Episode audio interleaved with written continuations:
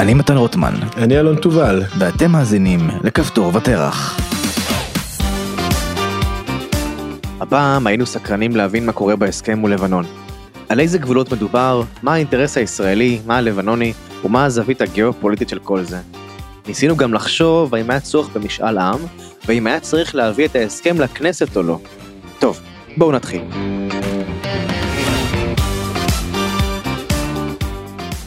לבנון, אתה... בא לך לדבר על גז? بحبك يا لبنان يا وطني بحبك. אתה חולה על גז אתה. אני חולה על כל היום גז. גזים. אה, כל היום, פיירוז. אתה כריש, אתה כריש של תענוג גזים, גדול. פיירוז על הכיפאק, גם אני אוהב את פיירוז. אמ, טוב, אז מה קורה בלבנון? יש הסכם, נחתם הסכם בין ישראל לבין לבנון, אני לא יודע אם הוא נחתם עדיין, הוא נחתם כבר? הוא אה, עוד הוא לא נחתם אמור. להיחתם, חלק מהעניין הוא שזה אה, לא חתימה אלא חלופת מכתבים, אבל הוא אמור להיות מאושר. כן, אז הוא בתהליך... אה, כאילו לפיד שם בושם ומנשק את המכתב ושולח לנסראללה ונסראללה שם בושם ומחזיר לו, איך זה עובד? כן, וכולם שומרים את המכתבים. המנושקים, כן, מגירה מהבקעה במזכורת המדינה האמריקאית. טוב, אז- יש אה, חליפת מכתביות אה, בנושא הגז. בוא נבין מה קרה שם. אתה רוצה לעשות לנו איזה סקירה כרונולוגית של מה קורה קודם, מה קורה אחר כך? הכנת טבלה וואו. יפה. תראה, סקירה כרונולוגית היא באופן אה, כללי דבר משעמם, היא יכולה לרתק רק אנשים חסרי חסרי חדוות חיים, אבל בוא בוא אה, נלך אה, לפרטים הגדולים מאוד, אוקיי. באזור 2000, אז- ש- בוא, ש- מתי? כן, אה, 2018-2019 אם לא טועה, אה, אה, מאתרים בלבנון אה, בשטח אה, מה שנקרא מאגר קאנה מול חופי צידון, אה, שטח שכנראה יש בו כמויות גדולות מאוד של גז.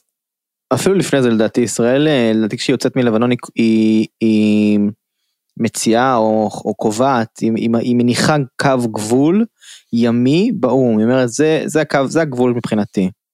ב- נכון, ב-2011, 2011. 2011 היא קובעת אותו.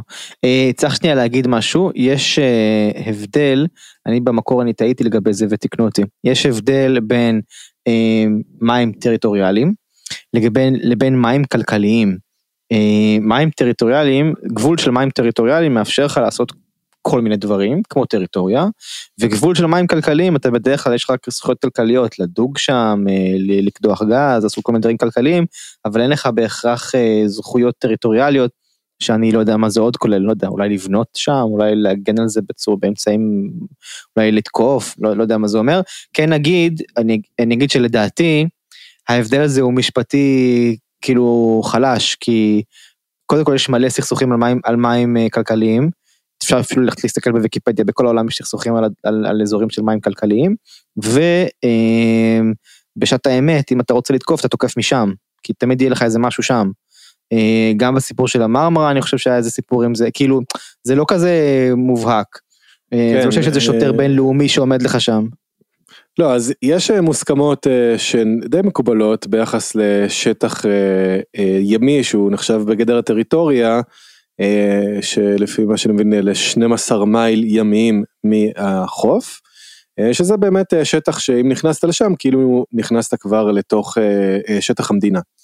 ומים כלכליים זה כבר... תלוי בגבול הספציפי מה זה זה 12 מייל, אז, אז. אה, למיטב הבנתי זה דווקא יחסית אוניברסלי. לעומת זאת, כמובן שיכולות להיות מחלוקות, כן, באיזה זווית אתה מעביר את הקו, כמו שיש לנו בלבנון, אבל. אבל זאת אה, שאלה מסוג אחד, ושאלה מסוג כן. שני, היא מים כלכליים, שפה ההגדרה היא מאוד אמורפית, זאת אומרת כל מדינה יכולה להכריז בגדול על אה, תחום מים כלכליים, מים כלכליים. כן, אני גם יש לי בבית מים כלכליים. כן, אה, זה, איך. איך, אה, של אה, מהגיחון, מי זה, מי הכלכלן שלך? מי הכלכלן הראשי שלי. בקיצור אז קו אחד שישראל מניחה הוא קו טוב לישראל. הוא קו שעובר צפונית ל- לגבול היבשתי שלה ממה שאני זוכר. אה, זה קו על הכיפאק. ו... רגע, אז בוא, בוא. שנייה נלך, נלך צעד אחורה, יש אה, בעצם, אוקיי. אה, אה, יש לנו את הגבול בין ישראל לבנון שמאוד ברור בראש שנקרא, ואז השאלה באיזה זווית אתה מעביר את, ה, אה, את הקו הזה אה, אל תוך Mhm. הים. ושם התגלה מחלוקת, אנחנו ביקשנו כל מיני חוות דעת אה, משפטיות ב-2011, ועל בסיס זה קבענו את נקודה אחד, שהיא כאילו נקודה... אה, קו ש- אחד. ש- נקודה אחד, שהקו עובר מהחוף אליה, ו- כן. ולבנון סימנה את אה, ש- אה, נקודה 23, נראה לי שנתיים אחר כך הגישו את ה... אה, יופי, את נקודה הבקשה. 23, אה, נקודה, קו 23 הוא דרומית לקו אחד. בעצם לבנון אומרת לא, יותר מהמים האלה שייכים לנו ב-23, אנחנו אומרים לא, יותר, יותר מהם שייכים לנו באחד. כריש, נכון, ואז נוצר סוג של משולש שהקודקוד שלו נמצא בראש הנקרה. וה- אה, אה, וקודקוד וקודקוד אחד נמצא בנקודה אחד וקודקוד נוסף בנקודה 23. כן. אה, וכריש איפה נמצא? דרומית ל-23? כריש לכל הדעות נמצא מדרום אה, ל-23, נכון. כריש זה מאגר אה, גז שממש מצאו שם גז, נכון? כריש זה מאגר גז, אם לא טועים, המאגרי גז היותר גדולים, אה, יש לנו את תמר ויש לנו את אה, כריש, כן. אה, ממש מצאו שם גז. יותר גדול. כן. נכון. וסדר הדברים היה כזה שככל שאנחנו קידמנו את אה, הפקת הגז הייתה אה, בתחילת שנה אסדה שכבר הגיעה אה, למקום הקידוח וככל שהיא אה, זה כריש. נכון? אה, אז ככה האיומים גברו אבל צריך גם להבין מה הרקע בצד הלבנוני או ב- בראש של אה, רגע, של חכה נסראללה. שנייה, חכה שנייה, חכה שנייה עם האיומים והמבט האסטרטגי, קודם כל בוא, בוא, בוא נשטח את העובדות. אז יש את, יש את מאגר כריש שהוא ישראלי והתחלנו לקדוח ממנו גז. יש את קו אחד שהוא הקו שאנחנו טוענים שהוא הגבול הלגיטימי, ויש את קו 23 שלבנון טענה שהוא הקו הלגיטימי. ישראל ולבנון לא מצליחות להגיע להסכם האם כאילו איפה עובר הגבול ב-1 או ב-23. יש את הניסיון של מישהו בשם הוף, אמריקאי בשם הוף, לעשות, להגיע לפשרה בין 1 ל-23, שאומרת אה, שלבנון תקבל 55 אחוז מהשטח הזה וישראל תקבל 45 אחוז. יופי. מהשטח עמוס, הזה- אה, יש לנו המתווך קוראים לו עמוס, אה, הוכשטיין, אה, אה, לא, לא, אני. מדבר על הוף. הוף הוא אמריקאי לפני זה, אה, ואז אוקיי. אה, הם לא מצליחים להגיע להסכמה הזאתי. אה, ישראל ממשיכה לקדוח, לקדוח בכריש, לכיף, לכיף שלה, ואז הלבנונים בעצם מביאים את קו 29, נכון. וקו, וקו וקו 29 הוא כבר אה, נכנס לתוך מאוד. מאגר כריש. נכון, הוא מאוד דרומי. עכשיו, אה, קו 29 זה איזושהי טקטיקה לבנונית, אה, להגיד, אה, אה, אתם לא מסכימים ל- לקו 23? סבבה, אז עכשיו אנחנו רוצים את הכל. כאילו עכשיו אנחנו רוצים הרבה יותר. והמטרה שלו, ככל הנראה, היא לגרום לנו להתפשר על קו 23. אה, נכון. אה, ולמעשה, אם אנחנו מחזירים את האירוע לתוך איזשהו לוח אה, זמנים כדי לייצר הקשר, אז אה, נלך לשנת 2021, כן, שנה וקצת אחורה, והמצב בלבנון מבחינת אנרגיה הוא בכי מר, כי חברת החשמל שמה לא מסוגלת לתפקד, לא מסוגלת... המצב אה, בלבנון בכלל הוא בכי רע. מה זאת אומרת? לא המצב רק בלבנון הוא בחשמל. נורא ואיום, אנחנו מדברים אה, כן, ונורא. באותה תקופה גם עכשיו, מדינה בפשיטת רגל עצומה, אנשים רצים לבנקים לקבל את הכסף שלהם והם לא מקבלים כלום. אני ראיתי סרטון של אישה נכנסת לבנק ומאיימת באיומי אקדח, אקדח צעצוע מסתבר, אה, שיביאו לה את כל הכסף שיש לה, שלה, שלה מהבנק, שתוכל למשוך את הכסף שלה כדי לעזור לאחותה שחולה בסרטן. מראות נוראים, איומים ונוראים, מדינה באמת שפעם נחשבה כפריז של המזרח התיכון, הפכה להיות עי חרבות בבוץ, לא סתם קוראים לזה הבוץ הלבנוני. ונאסים טלב בספר שלו הברבור השחור נאסים טלב הוא כלכלן וסוחר מאוד עשיר שכתב ספר בשם הברבור השחור ובהקדמה לספר ברבור הוא מדבר על מה זה ברבור שחור הוא אומר ברבור שחור זה מקרה שאי אפשר היה לצפות בשום צורה ודרך ולחשוב עליו והוא קטסטרופלי בממדים שלו ובמשמעויות שלו אה, והוא מתאר את הילדות שלו בלבנון ואת השקיעה של לבנון ואת מלחמת האזרחים שלך כברבור שחור שאף אחד לא היה יכול לצפות ומשם הם רק מידרדרים ומידרדרים והמצב הנוכחי שלהם עכשיו הוא בין הגרועים שהם אי פעם היו בו, מבחינה כלכלית ומדינית ופוליטית. וצריך להגיד שנייה משהו, בניגוד לדעתי למה שאולי חושבים, חיזבאללה שם, לא, זה לא שיש מדינה עם ארגון טרור, חיזבאללה שם במידה רבה הוא השחקן הפוליטי היציב והמרכזי ביותר שיש, מכיוון שהם בכל מקרה השיעים, הם, הם שיעים נכון? אמת.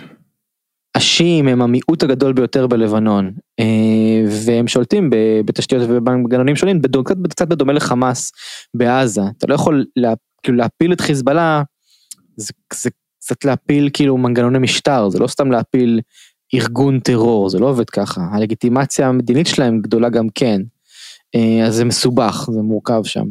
אה, נכון צריך להזכיר למעשה אה, מאז מלחמת האזרחים בשנות ה-70 אה, עד שנות ה-90 לבנון הייתה הפכה מפרס של מזרח התיכון זו הייתה תקופת ההידרדרות הקשה שלה mm-hmm. ובעצם בסוף המלחמה ב-90 91 91 אם לא טועה נשאר כוח אחד שהוא כוח חמוש במדינה וזה חיזבאללה כשהאצטלה mm-hmm. למה צריך שיהיה כוח שהוא לא כוח מדינתי חמוש אה, היה אה, המאבק אה, בישראל, ההתנגדות לישראל. וזה סוג של מבחינת לגיטימציה של לחיזבאללה, משהו שחיזבאללה צריך לשמר אותו. זאת אומרת זה משהו שתמיד משחק בתוך הפוליטיקה הלבנונית הפנימית. אז אני חושב שזאת נכון. נקודה חשובה. ונכון, זאת אומרת אחרי נסיגת גם הכוחות הסורים מלבנון ב-2005, אז חיזבאללה הופך להיות גם שחקן שהוא יותר משמעותי ולהשתלב במנגנוני המדינה. ועדיין, לבנון מדינה אה, מהרבה מיעוטים, מיעוט נוצרי שהולך ומתמעט, והמיעוט השיעי הוא כן, הכי גדול, כן, אבל אנחנו לא רק מורונים, גם אה, בנים אה, אורתודוקסים וכולי. אבל האמת היא שאנחנו גם לא באמת יודעים, לא היה מפקד אוכלוסין אמיתי בלבנון מאז שנות ה-30, כי חלק מהרעיון של כן. החוקה הלבנונית אומר שלפי המפתח אוכלוסייה מחלקים תפקידים, אז אז אסור לעשות את זה עוד פעם. נכון נכון נכון. אה, טוב אז זה לבנון בככה בזעיר אנפין אז הם אה, מציגים את קו גבול 29 שהוא סוג של אה, טקטיקה לדעתי לא יודע לא יודע אם ספציפית ערבית אבל היא טקטיקה מצוינת במשא ומתן שאומר לא רצית את ההצעה המתונה שלי עכשיו תתמודד עם ההצעה הדורסנית שלי. נכון כשזה קורה כבר נקרא לזה די בישורת. אה, של השנה פלוס האחרונות אה, כמדומני. Mm-hmm. זאת אומרת אנחנו כבר מגיעים לשלב שבו לכאורה אפשר לסכם. רגע, אבל... צריך, אתה התחלת, ציינת את זה אבל לא, אני רוצה לחדד את זה. כריש שלנו ולנצח נצחים ויישאר אבל יש עוד מאגר שזה מאגר שאנחנו קוראים לו צידון והלבנונים קוראים לו קאנה והמאגר הזה אנחנו לא יודעים אם יש שם גז או אין שם גז, אין לנו מושג. השאלה היא, אמ, כאילו אולי יש שם גז, אולי אין שם גז, אנחנו לא אה, יודעים. היו בדיקות סקר אה, מאוד מבטיחות אה, ב-2019 אם אני לא טועה. אוקיי, עכשיו כן. בוא נדבר רגע על עצמאות אנרגטית. עצמאות אנרגטית זה דבר שהוא אסטרטגי. היכולת שתהיה לך אנרגיה, בעצם העולם מונע על ידי אנרגיה. כל טענה שמדברת על תמיד יודע, לפעמים אני שומע שחקלאים מדברים על זה, שמה מה, מה נעשה אם לא נגדל פה יבול, ו, וזה כל כך חשוב שיהיה פה יבולים בארץ, אתה אומר, זה משני ביחס לשאלה האנרגטית. אנרגיה מזיזה את המדינה, חשמל מניע את הכל, אמ, חשמל מניע הכל, כאילו אין, אין דבר שלא קורה בלי חשמל. ומדינה בלי חשמל זה לא יודע מה זה, אין, אין, אין דבר כזה. מדינה בלי חשמל, אפשר לראות במפת העולם איך נראית מדינה שיש לה אה, משק אנרגטי חלש, אם מסתכלים נגיד בלילה על הקלובוס אה, בגוגל, יש גוגל, גוגל אטלס או משהו כזה, אפשר להסתכל על צפון קוריאה שהיא חשוכה כמעט לגמרי, כן, הם חשבים להם הרבה חשמל, זה יקר להם. אמ, ולעומת זאת מעצמות אנרגיה הן מעצמות, כאילו מעצמות לכל דבר ועניין. אז לישראל תמיד תמיד חשוב שיהיה לה מקורות אנרגיה ומקומות אנרגטיים וזה לא nice to have, וזה אפילו לא קשור לכלכלה וליוקר המחיה, זה, זה נטו כאילו עוצמה אה, אזורית. ובגלל זה הגילוי של מאגרי הגז שלנו דאז היו מאוד מאוד משמעותיים וחשובים לנו, אה, והם מייצבים את המעמד שלנו, ואפשר לראות אה, כנגד זה על החו, אה, את אירופה, שהייתה מאוד מאוד תלויה בגז הרוסי, ועכשיו שהם חלק מבחירה, חלק מכורח, אה, לא מקבלים את הגז הזה, הם צופים חורף קשה מאוד באירופה, המחירים של החשמל מאמירים, איכות החיים יורדת משמעותית, כשאין את החשמל לחמם את הבית, אה, את הגז לחמם את הבית, אה, לקרר אותו בקיץ, לחמם אותו בחורף, להתנייד, לעשות כל מה שצריך לעשות, וגם ההסתמכות המוגברת שלהם על אנרגיה ירוקה, שהיא אנרגיה לא, לא אמינה יחסית. אז, נכון. אז זה עכשיו, מילה שנייה על עצמאות אנרגטית, ולמה זה חשוב לשני הצדדים, כן? זה לא, זה לא הכסף שבדבר, שבקידוח, רק. זה לא הקטע כלכלי רק, זה גם יש פה אה, יתרון אסטרטגי. אז לבנון בוודאי רוצה וצריכה את הגז הזה מכאנה, צידון, אה, כדי לשקם את ה... לא, לא לשקם, כדי לעזור לכלכלה שלה, אבל גם צריכה, גם רוצה אותו בטח בשביל העוצמה האנרגטית. אה, כן, אה, למרות שאפשר לומר שעוצמה אנרגטית זה אה, עוד במרחק שהוא עבורם, מעבר כן, לאופק כן. עבורם, כן, כי הם כרגע במצב כן. שחלק משעות היום אין חשמל, כן, זאת אומרת המצב גרוע עד כדי כך. כן, וגם כלכלית נגיד שנייה משהו, זה לא שאם עכשיו הם יקדחו אה, גז פתאום יהיה להם כסף, כי זה לא עובד ככה, כי איך, איך זה באמת עובד? מדינות יציבות הן מדינות עשירות, לא מדינות לא יציבות, כי זה לא שהלבנונים יקדחו שם, הם ילכו לחברה, אה, לטוטל הצרפתית, ילכו לחברות קדיחה, שהם יעשו את זה, אבל איזה חברה, איזה חברה שפויה בדעתה תבוא לקדוח במקום שהוא לא יציב פוליטית. מחר הממשל ילאים לה את הקידוחים, ייקח לה את הכל ולא תרוויח כלום. אז יציבות זה מטבע הרבה יותר חזק ממטבע, ממטבע. אה, יציבות פוליטית, יציבות של מוסדות, זה מה שבאמת משנה. אז כאילו, לבנון צריכה את ההסכם הזה איתנו, כי בלי ההסכם הזה איתנו, אין לה, כאילו, זה, אפילו, אפילו, אפילו את זה אין לה. כאילו אין לה כן, כלום. זאת אומרת, אפילו דבר. חברה שרוצה להפיק אה, או לעשות איזשהן בדיקות לגבי הפקה של גז שם, אז היא צריכה אה, להתנייד בתוך שטחנו, וצריך ש, שזה יהיה מוסכם. אה, ולכן אה, כן צריך אה, בשביל שהדבר הזה יקרה ושבכלל מישהו יסכים לעלות על אסדה כזאת אז צריך את השיתוף פעולה שלנו לכל הפחות עכשיו. נכון. האמת היא שזה גם פועל בצד השני וזו החכמה הגדולה של נסראללה. אבל אבל אתה יודע לפני כן אולי כדאי שנקדים עוד את השתלשלות האירועים. שוב ב2021 פורץ המשבר הזה לפני שנה ו... ו... ו... אפילו קורה, קורה דבר עוד יותר מעניין. אתה זוכר שהייתה עסקה בעצם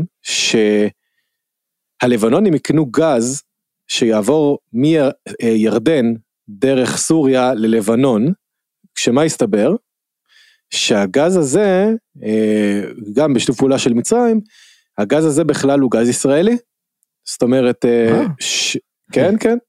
זאת אומרת לא שקונים, אה, אנחנו מפיקים את הגז, לא הייתי מוכרים אותו לירדנים, בדיוק, לא, הייתי בחוג. כן. אה, ובעצם הגז הזה עובר ללבנון. עכשיו, מה הייתה בהילות גם להגיע להסכם הזה שהוא פנומנלי, תחשוב על זה, זה מטורף. כל מדינות ערב נרתמות כדי שישראל תוכל להעביר גז ללבנון, אבל מי שמוביל את זה בסוף זה האמריקאים. למה?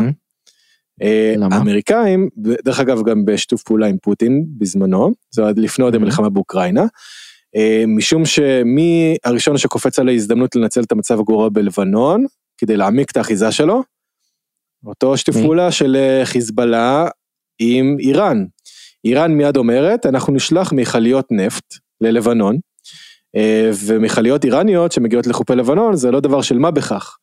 ונסראללה מאיים שכל מי שינסה לפגוע במכליות האלה אז uh, הוא מסתכן uh, באיום, uh, כן כן זאת אומרת הוא איים עלינו וככה נוצר איזשהו מרוץ מי עוזר ללבנון מאוד מאוד יפה. Uh, והאמריקאים אמרו אוקיי אנחנו לא רוצים את ההשפעה האיראנית שעוד תעמיק בלבנון ולכן אנחנו mm-hmm. ננסה למצוא כל מיני פתרונות שיאפשרו ללבנון להתקיים אנרגטית ומתחיל לקרות דבר כזה יצירתי כמו שתיארנו עכשיו. בדרך השנה פורצת uh, מלחמה בין uh, רוסיה לאוקראינה, הרוסים מתקיפים את אוקראינה ויש משבר גז mm-hmm. באירופה. Mm-hmm. Uh, זאת אומרת אירופה בחורף הקרוב יהיה לה uh, כנראה מאוד קר, מחירי אנרגיה מאמירים, וכנראה mm-hmm. גם האמריקאים מבינים שהסכסוך הזה לא עתיד להסתיים בקרוב, uh, לא מבחינה אנרגטית לפחות, וההסתמכות של אירופה על גז רוסי זה משהו שצריך לסיים אותו. ופה נוצר אינטרס Mhm. מאוד מעניין, שהגז שנמצא במזרח הים התיכון, שהוא נמצא אצלנו, אצל המצרים ובלבנון, המאגרים האלה יפותחו, ושיהיה אפשר למכור את הגז הזה לאירופה. אה, וזה מה שמייצר את אינטרס אמריקאי אה, לקדם את העסקה הזאת אה, די מהר, וכנראה בעקבות זה הפעילו עלינו לחץ, ומי שמזהה את זה בצורה הכי מהירה ויפה, זה ידידנו אה, משכבר הימים חסן נסראללה, מנהיג. חיזבאללה. כן. ובתחילת אה, יולי, אה, הוא אומר, אוקיי, יש פה חלון הזדמנויות, צריך ללחוץ על הדוושה, להגביר את הלחץ, אה, Mhm. ושול- ו- ו- אה, רוצים להתניע מחדש את המשא ומתן בלבנון, וחיזבאללה שולח איום של, זאת אומרת, שולח מל"טים שיטוסו מעל כריש. אה, ואנחנו מיירטים אותם, אבל המסר אה, מאוד ברור, וגם האיומים, איומים מילוליים. אם ישראל לא תאפשר ללבנון אה, אה, להפיק גז ותסדיר את, ה, אה, את הגבול, מהמם. אה, לפי הדרישות של לבנון כמובן, אז אה, אה, אנחנו נתקיף ולא נאפשר אה, הפקה של גז. ושוב, Mhm. גם במאגר כריש יש שם צוותים בינלאומיים, וצוותים בינלאומיים שיודעים שחיזבאללה יכול לתקוף את האסדה, כנראה לא יסוסו לעבוד שם. זאת אומרת Mhm. שחיזבאללה אמר, שורה תחתונה, אנחנו נדאג שישראל לא תוכל להפיק גז, אם אה, אנחנו לא נסדיר את הנושא הזה. זאת אומרת, זה מה שיהיה איום במלחמה. אה, וזה רקע שהוא סופר חשוב, אני לא חושב שבימים האחרונים דיברו עליו, אבל לא, לא בצורה, לא פירטו את המסכת הזאתי של הפרטים. אה, וזה מה זה מעמיד את. שבט ימינו. כן. כן. מה שמוביל אותנו להסכם. נכון, וגם בעצם דרישה של לבנונית לעבור לנקודה 29 הייתה באותה, זאת אומרת אותו קונטקסט. חיזבאללה כן. אמר אוקיי, אין- אם, אם ככה אין כריש. אז מה... אה, והאסדה של כריש לא צריכה להגיע בתחילה, בספטמבר להתחיל להפיק אה, אה, גז, אז היא אכן הגיעה, אבל דחו את ההפקה של הגז, ומה שאמור לאפשר את ההתחלה של ההפקה, זה ההסכם הנוכחי. יפה. אז מה קורה בהסכם? מה... למה הסכמנו ולמה לא הסכמנו?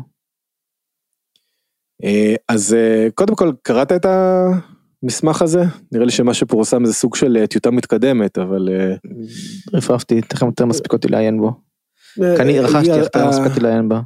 ו- כן, אז כדאי לך, קריאת חובה. אחד, הדברים שעולים זה שבעצם נראה כאילו ישראל היא איזה איום אה, בלתי רגיל ללבנון, והמון סעיפים שם אמורים להבטיח את חופש הפעולה אה, של החברות אה, הפקת האנרגיה ושל הלבנונים, להפיק את הגז ולחפש בשטחם.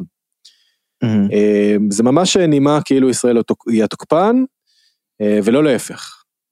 כמובן, אין שם למשל איזשהן מגבלות על חיזבאללה, או איזושהי הכרה ב... אה, לא יודע, בזכותה של ישראל כריש, כי זה גם ככה לא היה על השולחן, יכול להיות שזה טוב, אבל הנימה היא מאוד, אה, היא בעייתית, אני חושב. דווקא להפך ו- הייתי אומר. טוב, טוב, טוב שיש- שישראל תחשב כתוקף, אלא אם כן היא מוגבלת בסופו של דבר. כן, אני- אבל בעצם רוב הסעיפים מגבילים את ישראל בכל מיני צורות אה, כאלה ואחרות. עכשיו, אה, אה, המאגר הזה ש, שנמצא, מאגר כנא, הוא נמצא בדיוק במשולש הזה של המחלוקת. נכון. של בין, שבין 1 ל-23. כן, עכשיו אם לכאורה תתקבל דעתנו, אז אה, אנחנו אמורים לקבל את התמלוגים של הגז הזה שיופק ביום מן הימים. אה, נכון, של חלק. מכאנה. של חלק מצידון. לא, לא של חלק, או, או שאנחנו לא יודעים, אבל אה, לפחות, לפחות חלק אה, משמעותי. של חלק הארי, כן, סבבה. כן, ואם אה, הטענה הלבנית הייתה מתקבלת, אז אה, ההפך. של והייתה הצעת 23 או של פשרה. 29. 29. כן, והייתה הצעת פשרה של אה, כמה אחוזים היה? אה, משהו, 50, משהו כמו 55-45 לטובת הלבנונים, נכון. שנחלק נכון. תמלוגים, וזה נכון. ירד מהשולחן בסבב האחרון של הלחץ Mhm. האחרון אה, אה, של אז אנחנו נסראללה. לא מקבלים תמלוגים בכלל מצידון? אז למעשה ההסכם קובע שאנחנו נקבל תמלוגים כלשהם, שהתמלוגים האלה ייקבעו אה, כש- תחת אה, אה, good faith של, שלנו ב- ב- אל מול החברה הקודחת, אה, ואנחנו תוך אה, זמן סביר צריכים להגיע להסכם איתם על כמה אנחנו מקבלים. זאת אומרת, זה לא תנאים טובים כל כך לעסקה, שאתה התחייבת לאמריקאים שאתה צריך להסכים בזמן סביר, אה, לא. ושמבחינתם אנשים התחייבות, ואנחנו לא יודעים איך זה יתחלק, אז אה, כנראה שאנחנו נקבל מיעוט שבמיעוט, אם כבר. כן. אה, אה, אוקיי. זה מהפן הכלכלי. אה, מהפן הטריטוריאלי גם סימנו את, ה... סימנו את הגבול, לא הוסכם על הגבול, כאילו כל מהמם. צד שומר על הטענות שלו, אבל מעשית יש התחייבות כלפי האמריקאים, וזה הולך להירשם באו"ם, שהגבול יסומן בקו אה, מסוים, אה, שהחלק הקרוב לחוף יהיה לפי השיטה הישראלית של חמישה קילומטר ראשונים, וכל היתר יותר, אז- אה, אז חמישה קילומטר ראשונים זה לפי קו אחד וכל השאר זה לפי קו 23. כן, משהו כזה. כן. סליחה, אני לא בסדר. כמו ב... בסדר. כן, אוקיי, סבבה. מה עוד? אה, ועוד פרט אחד מעניין מאוד בתוך ההסכם, אה, החשש היה שבעצם אה, חברה שתפתח את המאגר הזה תהיה באיזושהי אפיליאציה לחיזבאללה, לאיראן, אה, ו, ואז נכנס שם סעיף מאוד מוזר, שאומר שחב, שחברה, סליחה, מי שינהל את הקידוח צריך להיות מהמם. מישהו, לפחות חברה אחת שאין עליה סנקציות בינלאומיות. זאת אומרת, יכול להיות שחברה אחת עם לא סנקציות. ו- והרבה חברות אחרות או חברות אחרות אה, שכן יש עליהן סנקציות. אה, וגם הסנקציות האלה הן בדגש בינלאומיות ולא סנקציות אמריקאיות שהן יותר חמורות מהסנקציות אה, הבינלאומיות. הבינלאומיות, במיוחד כלפי איראן. כן. אז אתה מבין לאן זה הולך. שאיראן תרצה שיש שם חברות, אה, שלבנון כנראה תשלב חברות איראניות בקידוח בצורה כזו או אחרת. כן, ולמי שהיה מאוד חשוב אה, להכניס את הסעיף הזה בהסכם כפי כן. שהוא הוכנס. אוקיי, אה, עוד כמה עובדות ואז ניתוחים. את ההסכם לפיד בהתחלה ככל הנראה לא רוצה להביא לאישור של אף אחד אלא פשוט לחתום עליו.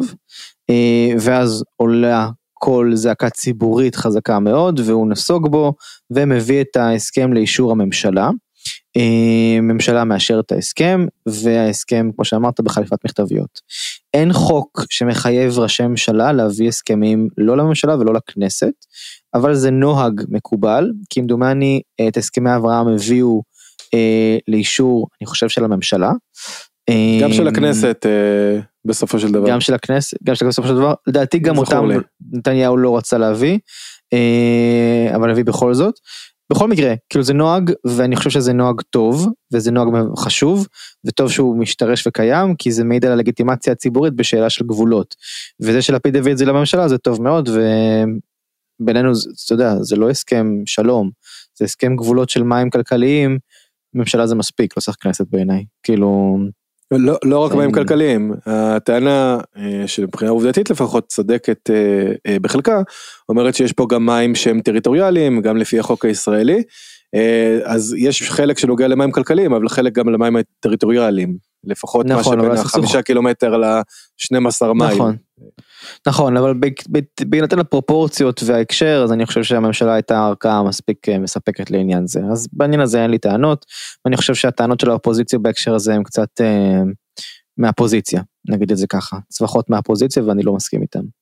אה, מבחינת... אה, ו- ומהצד אה. השני גם צריך אה, לומר תראה גם ההסכם הזה אם אתה קורא את ההקשר הכללי אין לנו עדויות אה, אה, מוצקות לזה אבל נראה שלפיד אה, אה, מאוד אה, בוא נגיד קונפורמיסטי ביחס למדיניות של מחלקת המדינה האמריקאית ו- ורוצים לקבע את ההסכם הזה מהר ככל הניתן. זה נכון לגבי כל הסכם, אני רוצה דווקא להגיד משהו אחר מהפוזיציה השנייה, שדווקא זה לא היה בסדר, זה שהוא הביא את זה לממשלה זה סבבה. מה לא סבבה? הטענה שלו למה הוא לא רצה להביא את זה לממשלה, או למה הוא לא רצה להביא את זה לכנסת, והטענה המגוחכת עוד יותר של פרופסור אסא כשר, שכתב שאם האופוזיציה הייתה מתנהגת יפה, אז היה אפשר להביא את זה לדיון, אבל בגלל שהם לא מתנהגים יפה, אז זה לא, אז, אז אי אפשר להביא את זה. וזה כבר פשיזם, זה כבר לא טענה לגיטימית. כאילו, זה שלפיד הביא את זה לממשלה ולא לכנסת זה בסדר, אבל לא בגלל שהפוזיציה מתנהגת יפה או לא יפה, אלא בגלל שזה לא הסכם כזה חשוב, אה, ביחס למה שצריך להביא לכנסת וביחס למנהג העבר וביחס לחוק. והטענה שלו, וגם הטענה של לפיד, שהיא דומה לדעתי בהקשר הזה, זה פשוט טענות פשיסטיות. אה, של אני דמוקרטיה חושב מהותית. שזאת אה, טענה שלא יודע אם פשיסטית כי כי מה זה פשיסטית? אני המדינה.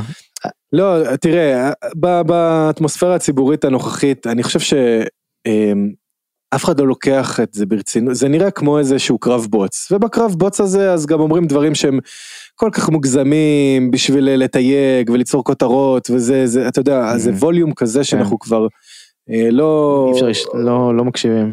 כן, בדיוק אנחנו לא מקשיבים, אז זה נועד בשביל שנקשיב אה, כמה גרועה האופוזיציה וכל מי שבקבוצה אה, של, אה, לא יודע מה, של לפיד מעודד ומי שפה, זה, זה פחות מעניין. אבל אתה יודע, אבל אבל, זה באמת- הטענות הן מעניינות, הסוג הטענות הן מעניין, כי כשהאופוזיציה טוענת טענות היא אומרת, אתה לא יכול, אה, אתה, אתה, היא לא אומרת שום דבר על החוקיות של להביא את זה לכנסת או לממשלה, היא אומרת, אה, טענות מסוג של זה הסכם גרוע ואתה מחליש את ישראל ואתה חלש.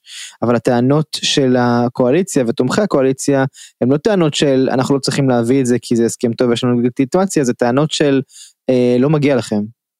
נכון.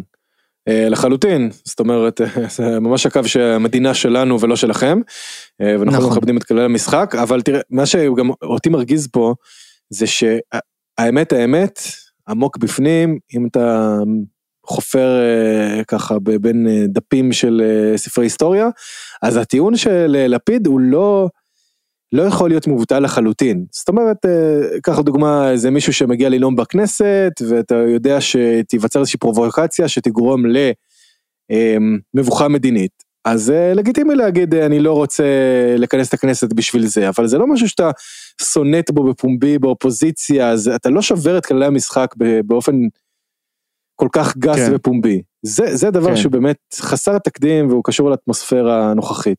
כן. טוב, ניתוחים. האם, אני, האם ההסכם הזה טוב לישראל או לא טוב לישראל? מה אתה אומר? בוא נתחיל לנתח למה כן ולמה לא. בהקשר, אני, מעשית, יש כמה, יש כמה, זה. מעשית הוא לא רע, אה, נגיד את זה ככה, אני מוכן אה, לוותר, אה, לוותר, הוויתור הכלכלי הוא הוויתור הכי זניח פה. זה לא כזה נורא. אה, מה נכון. שבאמת משמעותי, ו- ופה אני וגם חושב אנחנו ש- מרוויחים את היציבות של כריש, זאת אומרת אנחנו... לכאורה. לכאורה, כן, אני לא מדבר על הטילים הלכאורה מאיימים, אני מדבר על זה ש... דה יורה, כי, כן. כן, כאילו פשוט סיימנו עם השטות הזאת ואנחנו לא מתחילים לקדוח ו... ולטפל בה, ופשוט, פשוט, אתה יודע, לח... לחזק את העצמות האנרגטית שלנו שממילא קיימת. נכון. אז מהבחינה הזאת זה סבבה, כאילו, אבל אה, אם היינו עושים את ההסכם מבח- הזה עם אה, שוודיה, אז זה היה מעולה. אבל אה, כן. זה, זה לא ההקשר, זה פשוט לא ההקשר. השאלה, נכון, ההקשר הוא שאנחנו עושים את זה עם מדינה אה, שהיא לא יציבה, שהיא עוינת לנו, ושגם אה, לדעתי, אתה יודע, ההסכם הזה שווה, תדיו שאולי כאילו לא שווה שום דבר. כי אם, אם יחליטו לתקוף אותנו, ואנחנו הרי יודעים שבנקודת זמן מסוימת נסראללה יחליט לתקוף אותנו, אנחנו הרי יודעים שהוא ישלח טילים אל האסדה הזאת. אני חושב שזה, לא יודע, אם מישהו מאמין אחרת, אני חושב שהוא תמים. מתי שהוא יחליט שזה משתלם לו אז הוא יעשה את זה, זאת אומרת ברגע שהוא יחליט שזה משתלם לו הוא יעשה את זה. אני חושב שגם המדינאים מבינים את זה. אז מה שהם קנו זה לא יציבות, זה זמן. והשאלה האסטרטגית היא, מה הם רוצים לעשות עם הזמן הזה, ולאן הם רוצים להגיע עם הזמן הזה.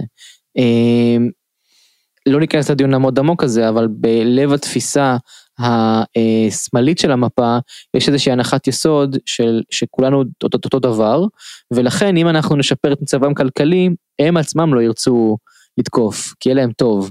העמדה הימנית אומרת לא, זה לא עובד ככה, יש אידיאולוגיות, יש כל מיני דברים שהם אה, לא הרווחה האישית היא זאת שמשחקת פה תפקיד מרכזי. אבל אה, יכול להיות שמה שזה יאפשר לנו זה פשוט עוד זמן. אה, נכון, אבל אני רוצה להגיד לך שגם ההסתכלות שלך לגבי קניית זמן נוסף היא הסתכלות שהיא כבר אחרי איזה מדרגה של פיקחות, אה, ש, שלא בהכרח, אה, אני לא בטוח שכשמרב מיכאלי הגענו להסכם, לפחות לפי מה שהיא פרסמה בטוויטר, היא חשבה על זה ככה. זאת אומרת, באמת Mm. יש תפיסה שאומרת, אוקיי, הגענו להסכמה, ועכשיו כל אחד יכול לפתח את מה שהוא צריך לפתח, ותודה רבה. עכשיו, אני, לדעתי, לפי ההקשר, ההסכם הזה נעשה בלחץ של איום צבאי על ישראל, מאוד מאוד ברור, כן, המסר של נסראללה, גם אם אה, לא הסכמנו לו בפומבי, הסכמנו לו עכשיו במעשים, ואמרנו אה, שאנחנו מכירים בכך שאנחנו פגיעים, ואנחנו לא מוכנים לספוג את הפגיעה, ולכן אנחנו מוכנים להתגמש גם תחת איום. אה, וזה המסר שהולך להיצרב אה, בתודעה, וזה מה שחיזבאללה מבינים, וזה לא דבר שהוא בהכרח חדש, אבל זה כן תקדים ב- בעניין נוסף, ואנחנו מכורים לשקט. רענון. אנחנו מכורים לשקט זה בטוח. אנחנו מכורים לשקט, אמ, תראה, דווקא וזה ב- עולה לנו, עולה לנו. כן, אנחנו מכורים לשקט אגב לא רק משמאל, גם מימין. אני לא חושב, לא בטוח נכון. אם נתניהו היה עושה משהו אחר. אבל אה, מכל לא, אני הטילים אגיד- שהיינו אני אגיד לך מה לדעתי נתניהו היה עושה, וזה מה. שלפיד לא עשה. בסוף לפיד אני חושב בלחץ האמריקאי הבין ש- שעדיף לו להיות סבבה עם האמריקאים, ונתניהו תחת התנאים האלה כנראה היה מושך וגורר, גורר ומושך. אה, נראה לי, נראה לי שבסוף זה היה הולך, אה, הולך בכיוון מאוד הזה, ואיכשהו להיות. מנסה משהו- למסמס את זה, כן, אבל זה שהוא כלל אבל. דחיינות חד משמעית, זאת אומרת, הוא היה- הוא היה גם דחיין באותה מידה. כן.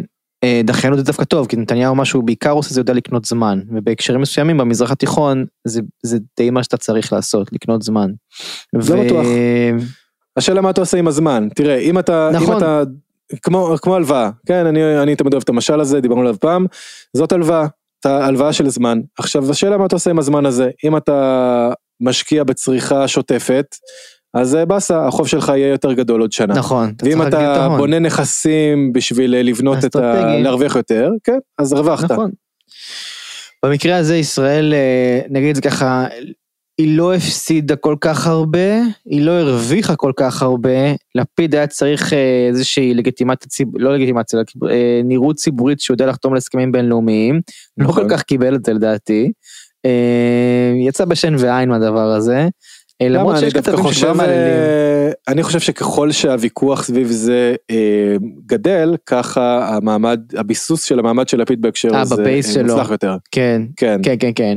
לא, לא רק בבייס, דרך. אגב, גם בוויכוח אה, הבין גושי, אה, זה ויכוח בעצם עכשיו על מדיניות. עכשיו, עכשיו באמת לפיד הוא מדינאי, אנחנו לא מסכימים עם מדיניות שלו אולי, אבל Mm. יש איתו ויכוח מדיני, בזה- זה יש משדרג בזה אותו. משהו. נכון, יש בזה משהו. אה, נכון, וגם בהצהרות שלו הוא מפזר שעשינו ש- עשינו הסכם חשוב, שזה זה, בנט אומר לא כזה חשוב, אל תתרגש, אל, ת, אל תקפוץ מעל הפופיק. אה, אבל סך הכל אני חושב שהשאלה המעניינת עכשיו, once החלטנו שזה קורה, מה אנחנו רוצים לעשות עם הזמן הזה ולאן אנחנו רוצים להגיע. ואני הייתי אומר אפילו יותר דבר מזה, יותר, הייתי אומר עוד דבר מעבר לזה, והוא, אה, בוא, בוא שנייה נדמיין מה, מה הולך לקרות. אם תגיע חברה, תגיע טוטל, תתחיל לבדוק את, תתחיל לבדוק את הדבר הזה, אולי זו הזדמנות בשבילנו?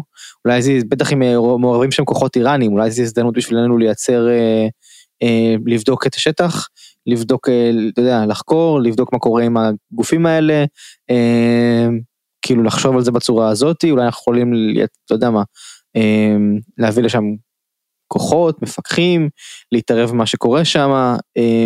כן, איך אנחנו רואים את עצמנו? שאומרת אה, שבעצם אם אה, תהיה אסדת הפקת גז לבנונית, אז האיום של פגיעה בה יהפוך להיות הרבה יותר משמעותי. זאת אומרת, אתה תייצר להם נכס שהוא מזה שהוא משמעותי, הפגיעה בו תהפוך להיות אה, קשה מאוד. נכון, נכון, אני פחות למרות שאני חושב זה. ש...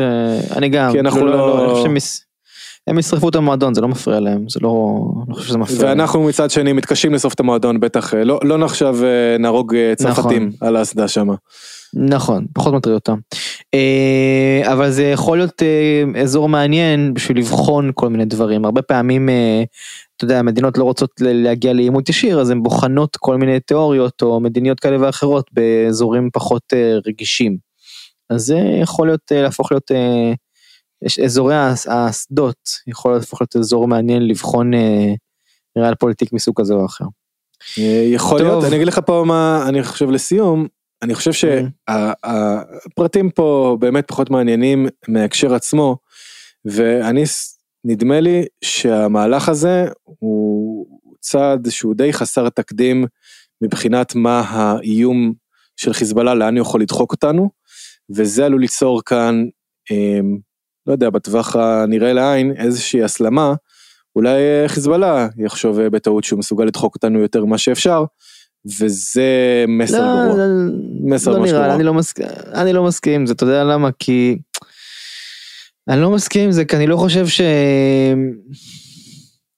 אני לא חושב שזה נתפס כמו איזו תבוסה ישראלית ענקית לטילים של אה, חיזבאללה, אני חושב ש... אני...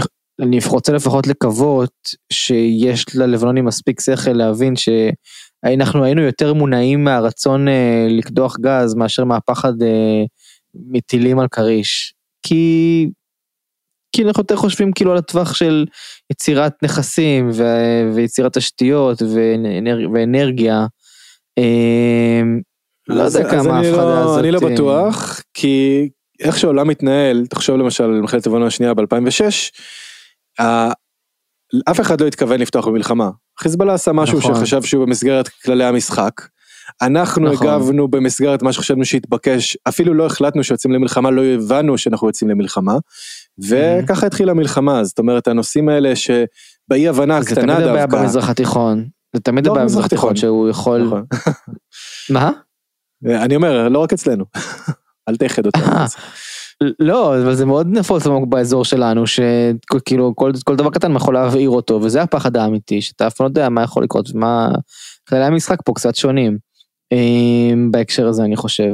אבל בוא נראה, כאילו, בוא נגיד את זה ככה, אוקיי, דף, עכשיו, הוא, הוא תמיד יכול לממש את האיום הזה, לשלוח טילים על כריש, פיין, אבל... אה, זה, זה האיום הכי חלש שהוא יכול אי פעם ל, ל, ל, לתת, כי איזה מין איום זה? אומר, אני, אני אשלח לכם טילים על מקום עם מעט מאוד אנשים ואוכלוסייה בינלאומית. ואז אנחנו נגיד לו, אה, לא, ברור ש... לא, אל תעשה, זה- לא, אל תעשה בוודאי את שזה זה. לא... כאילו זה לא, איום אה, מעפן, אתה אומר לו, טוב, אז תעשה את זה, אה, ואז תהיה לי גם לגיטימציה לתקוף אותך, וגם העבודות שלי הן חלשות יחסית, לא, אתה לא פוגע לי בעורף. כן, כאילו, האיום שלו על העורף הרבה יותר חזק. מתן, אני רוצה להגיד שדברים, זאת אומרת, סכסוכים או מלחמות לא מתחילות ככה. עצם האיום, שאנחנו יודעים שזה אפשרי, גורם לנו בטווח הזמן המיידי לחשב את חישובנו ולבחור את הנתיב שבו אנחנו הולכים. ואם בהורדת ידיים הזאתי, אמ, אה, חיזבאללה חושב שהוא יכול להוריד אותנו יותר ממה שאנחנו מוכנים שיורידו אותנו, אה, לפני שאנחנו רוצים את היד השנייה ונותנים איזה אגרוף, אז זה עלול להביא לאיזושהי אה, אי הבנה.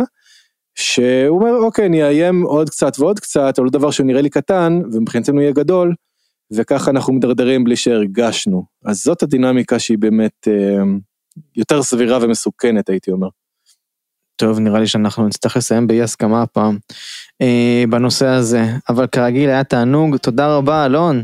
תודה מתן, תענוג גדול. טוב, יאללה ביי. תודה שהאזנתם לכפתור ותרח, תוכנית על אקטואליה, פוליטיקה, חברה, פילוסופיה ומה שביניהם. נתראה שבוע הבא.